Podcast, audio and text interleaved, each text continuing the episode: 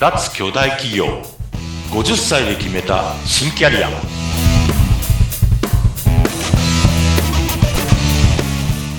皆さんこんにちは。中小企業業績爆上げコンサルの鈴木哲也です。今日もよろしくお願いします。よろしくお願いいたします。お相手はフリーアナウンサー、うなみくよです。いや、先週はなんかすっごい、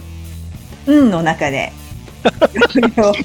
いや、やらかしたじゃないですけど、なんか本当にいいなと思うのはもう、ご自身ではこ、なんかね、いやいやじゃなく本当楽しみながらお仕事されてたんだなっていうのをお話聞いて多く分かったんですけど、はい決してそんな甘い、ね、お花畑だけじゃなかったよっていうことなんで、ぜひその辺の話をはい聞かせていただきたいです。そうですね。その二十何年いた、その後半は割とそのお花畑系というかですね、うんまあ本当に道なき道を行くので、外の人たちと楽しく交流して、社内ではいろいろあの意地悪もされましたけど、まあ楽しかったんですけど、前半はね、結構地道なことやってたんですよ、これでも。はい、はい。で、あのー最初にあの設備投資計画の話をちょっとしましたけど、もちろんどこに何を投資するっていう決めるってことは大事だし、すごく重要な仕事なんですけど、いつまでにいくらのお金をどう使うか決めるっていう、その枠組みは変わらないわけですよね。ところが、あのー割と変な仕事をさせられたんですよ、前半も。なんていうかですね、ある日突然ですね、お前あそこ行けとか言われるんですよ。あの、人事で。何？え、一本釣りで、なんかここ、どこそこのなんとかっていう部、部門長だか部長だかが、なんかこういう人間欲しいって言ってるからお前行ってこい、みたいな。え、どうすん、どうすんですかって言うと、いや、そこの担当火がボーボー燃えてるから2年で鎮火してこいとか言うわけですよ。ああ、もうちゃんと期限があるんですね。ちゃんと。いやいや、お尻あ、お尻かっちんですよ、それも。で、えっ、と、もう、で、何が問題で、こうでこうでっていうの、大体あらかじめ、その、針のむしろの状況を説明されて、そこへ一人で行くっていうのが、もう何回かあって、へえ。まあ、だから、今で言う、その業務改革っていうか、まあ、大体そういう時ってシステム入れたり、えっ、と、コミュニケーション不全をどっかで、その、踏ん詰まったコミュニケーションを、えーちゃんとパイプをよく通してあげるっていうことをするので、解決する場合が多いので、今で言うと、まあ、いわゆる DX みたいなことにつながる話なんですけど、それを、もう、それこそ90年代ぐらいからやってましたね。っていう感じです。うん、だからこれは、だから前半は、その、なんていうんですかね、地道な仕事で業務改革をしなきゃいけないんだけど、当然答えがないっていうか、もう一個一個がこうカスタマイズして手作りで、この、ここでこういう火が燃えてるときはこういう風にしなきゃみたいなことを、一回一回全部考えてっていうのを、えー結構やらされてました。あの、後で知ったんですけど、はい。えードラッカーさんが言ってるチェンジマネージメントってのはこういうことなんだっていうふうに、後から知りましたけど、当時はなんだかもう、渦中にいて、それこそ、もがきまくってました。いやー、でも、ね、鈴木ならやれるっていうのがないと多分釣られないので、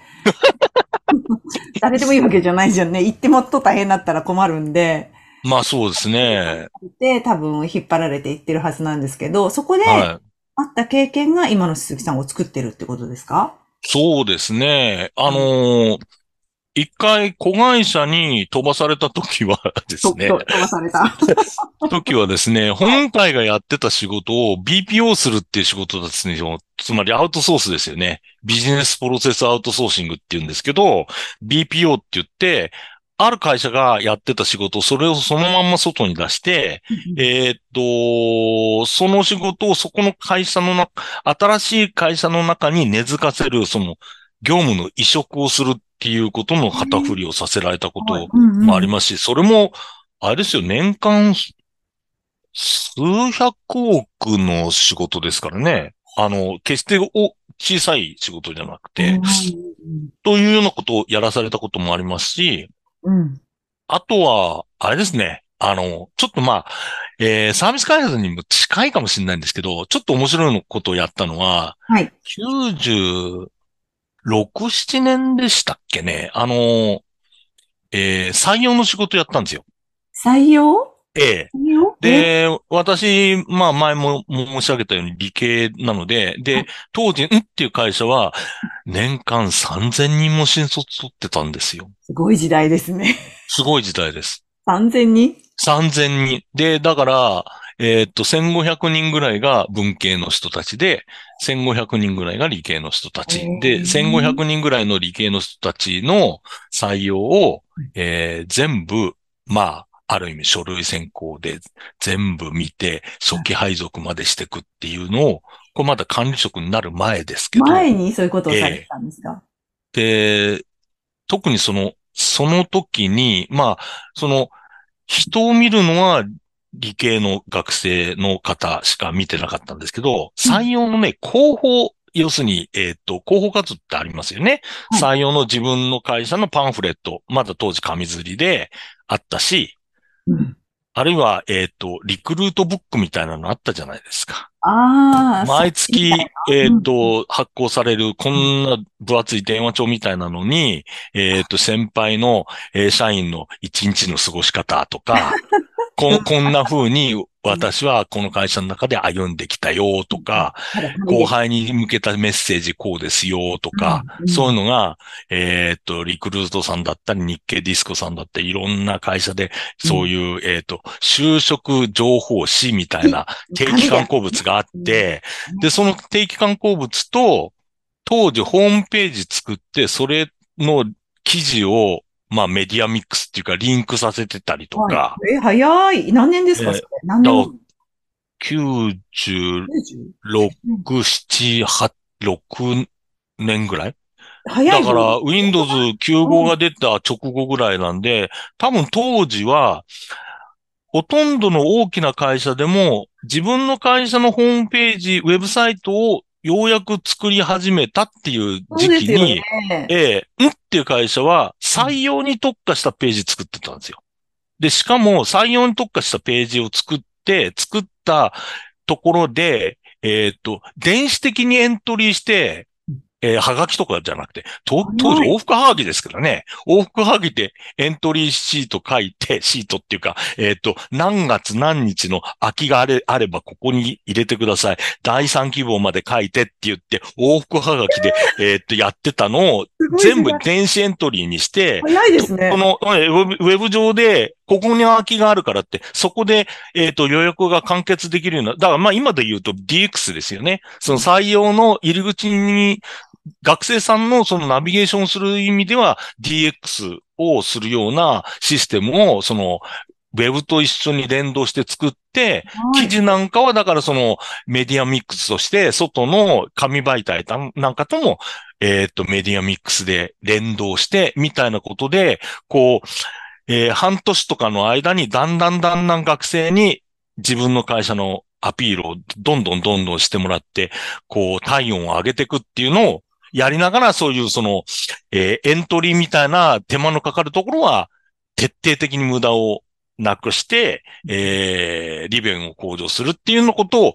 当時やってましたね。すごいですね。これはもうあ文系理系も関係なくて、もう入り口としてウェブサイトと全部連動してやるという、もうまあ、だ今が、今から言うと、だまあ90年代にそうやって DX バリバリやってたって感じですね。早い、いち早く。それを提案されてやろうって言ってやったんですね。まあ提案っていうか、私も含めて何人かで提案して、結局やって、それで一応社長表彰もらったかな、あれはね。あのチームでですけどね。なんていう先進的なことはやってましたよ。いや、まあまあ先進的っていうか、まあだからちょっと先週までの話につながる話でもありつつ、でもこれ業務改革なんですよね。だってもう採用のね、現場ってね、もうひどいんですよ。とにかくその往復はがきにまみれてたりするわけですよね。ないですね、今の時代ね。もう忘れちゃいましたね。なん、なんですけど、それでそこでまうんあ、アルバイトっていうかもう雇ったりとか、でも、その、それこそ人事的なデータ扱うわけで、そう、それ、その人事部のプロパーの人間じゃない人間も含めてね。やるっていうのはちょっと、あんまりね、社内でアルバイトにしても、もうやっぱりまあ、コンプラ的に今で言うとちょっと問題なわけですよ。で、そういうのも全部その、えー仕事自体を、えーもうシステムにやらせるっていうことをやってたので、そういう意味では、あの、なんていうんですかね、やらなきゃいけないことを徹底的に無理無駄をなくして、うん、えースリム化して、自動化して、フロースルー化して、えー効率性を上げるっていうのは、当時からやってましたね。だいやーこれはやっぱり、これも今に繋がってるんですね。あの、どうやったら業務効率が上がるんですかっていう DX みたいなご相談を受けることもいっぱいあるので、考え方はこうですよ。で、うんその、目指すところこうで、で、あとはツールなんで、このツール入れたらいくらぐらいでこれぐらいかかりますよとか、こういうところが使い勝手がいいんですよとかっていうのを、まあ、それは、今ツールはそれこそいっぱいあるので、それの比較とかいうのをすればいいだけで、だ、だけどその、どういう業務が良くて、で、その、理想的にはどこがどういうふうに自動になっていくと楽なの？みたいなことをうんやりつつ、DX なんでもう一個その先ですよね。せっかくそのデジタルにしたんだから、それこそそのエントリーする学生さんが利便が向上するようにすぐにその場で、こう、あ、何月何日の説明会行けばいいんだって、すぐにそこで完結すると、まあ、あの、学生さんの利便にも上がるわけですね。そこは、ええあの、単なるデジタル化じゃなくて、そのデジタルで新しい価値を生み出してるっていうことですから、そういうことは、やっぱり当時からやらされてて、そこはだいぶ鍛えられた感じですね。徹底してその無駄をなくすというのは、えーまあ通信の会社だからやっちゃうとやれちゃうんですね。もちろん全部自分が組むわけじゃないですよ。それは、えっ、と、業務要件定義をして、えっ、と、その開発は開発の担当の人たちにしてもらうんですけど、どういいう業務にしたいんだっけっていう上流の設計は全部するってことですよね。。うんうんうんえねえ、すごい。なんか、いや、先駆けだなと思って今話聞いてて。えまあそうですね。BPO にしても、そういうその DX っぽいことにしても、割と先駆けで、やっぱこういうことを大きな企業で実際に現場に近いところでやってたのは、うん。まあ自分の血になり肉になった感じがしますね。ええうん。やっぱりその会社人気でしたから、変なとこで変な風に手が、手間がかかると、まあ、今みたいにね、別に SNS がこんなに流星してて、えっ、と、変な書き込みがっていうのは今ほどはないですけど、せっかくそのデジタルで通信の、まあ時代だよって言われた時に、なんかこう、ダッサい入り口だったら本当ダッサいじゃないですか。そうね。会社として。ええ顔ですよね。かっこ悪い。そう、そう。かっこ悪いじゃないですか。うんだやっぱり、そういうこともあって、まあ、ちょっと頑張んなきゃねっていうふうに、まあ、そういう感じで、だから、やっぱね、外の力口を使うのが得意だったのかもしれないですね。つまり、その、そんなことやったら学生さんにも笑われますよっていう言い方をすると、やっぱり上の人たちも、ちゃんとこう、ええええ言うことを聞いてくれるというか、こう、そうかもなって思ってる。と動いてくれる。やっぱりあんまり自分で自分でってやると、またお前はかぶれてとか言われる。言われちゃうからね。いや、周りからこう言われちゃいますよって言って、なるほどね。さすがです。いやー、楽しみ。この後も、もうちょっと、このこの後どういうふうにね、あと、次回以降、また、鈴木さんの、こう、コード聞いてそうですね。あの、まあ、ちょっとね、えー実はすごいいっぱいいろんなとこにいたんですよ。いろんな仕事をやってたんで、その話をちょっとしますかね。だから今、大きく、その、まあ、大きな会社の中で、えーサービスを開発するような周りの仕事の話とうん、業務改革を進めるような仕事の周りの話と、うん。大きく日本柱言いましたけど、はい。まあそれ以外にもいろいろやってたんで、それ以外のやつの中でちょっと面白そうなやつをいくつかちょっと話しますかね。ぜひ、また皆さんも、はい。てください。もしね、はいちょっと気になるよっていう方は、ぜひ、あの、鈴木さん、ホームページ、あの、問い合わせフォーム持ってますんで、こちらからお問い合わせください。添付してあります。はい、ありがとうございます。よろしくお願いします。はい、じゃあまた、来週でいいですかね。はい。じゃあまたです。来週、来週またお会いしましょう。ありがとうございます。聞いてください。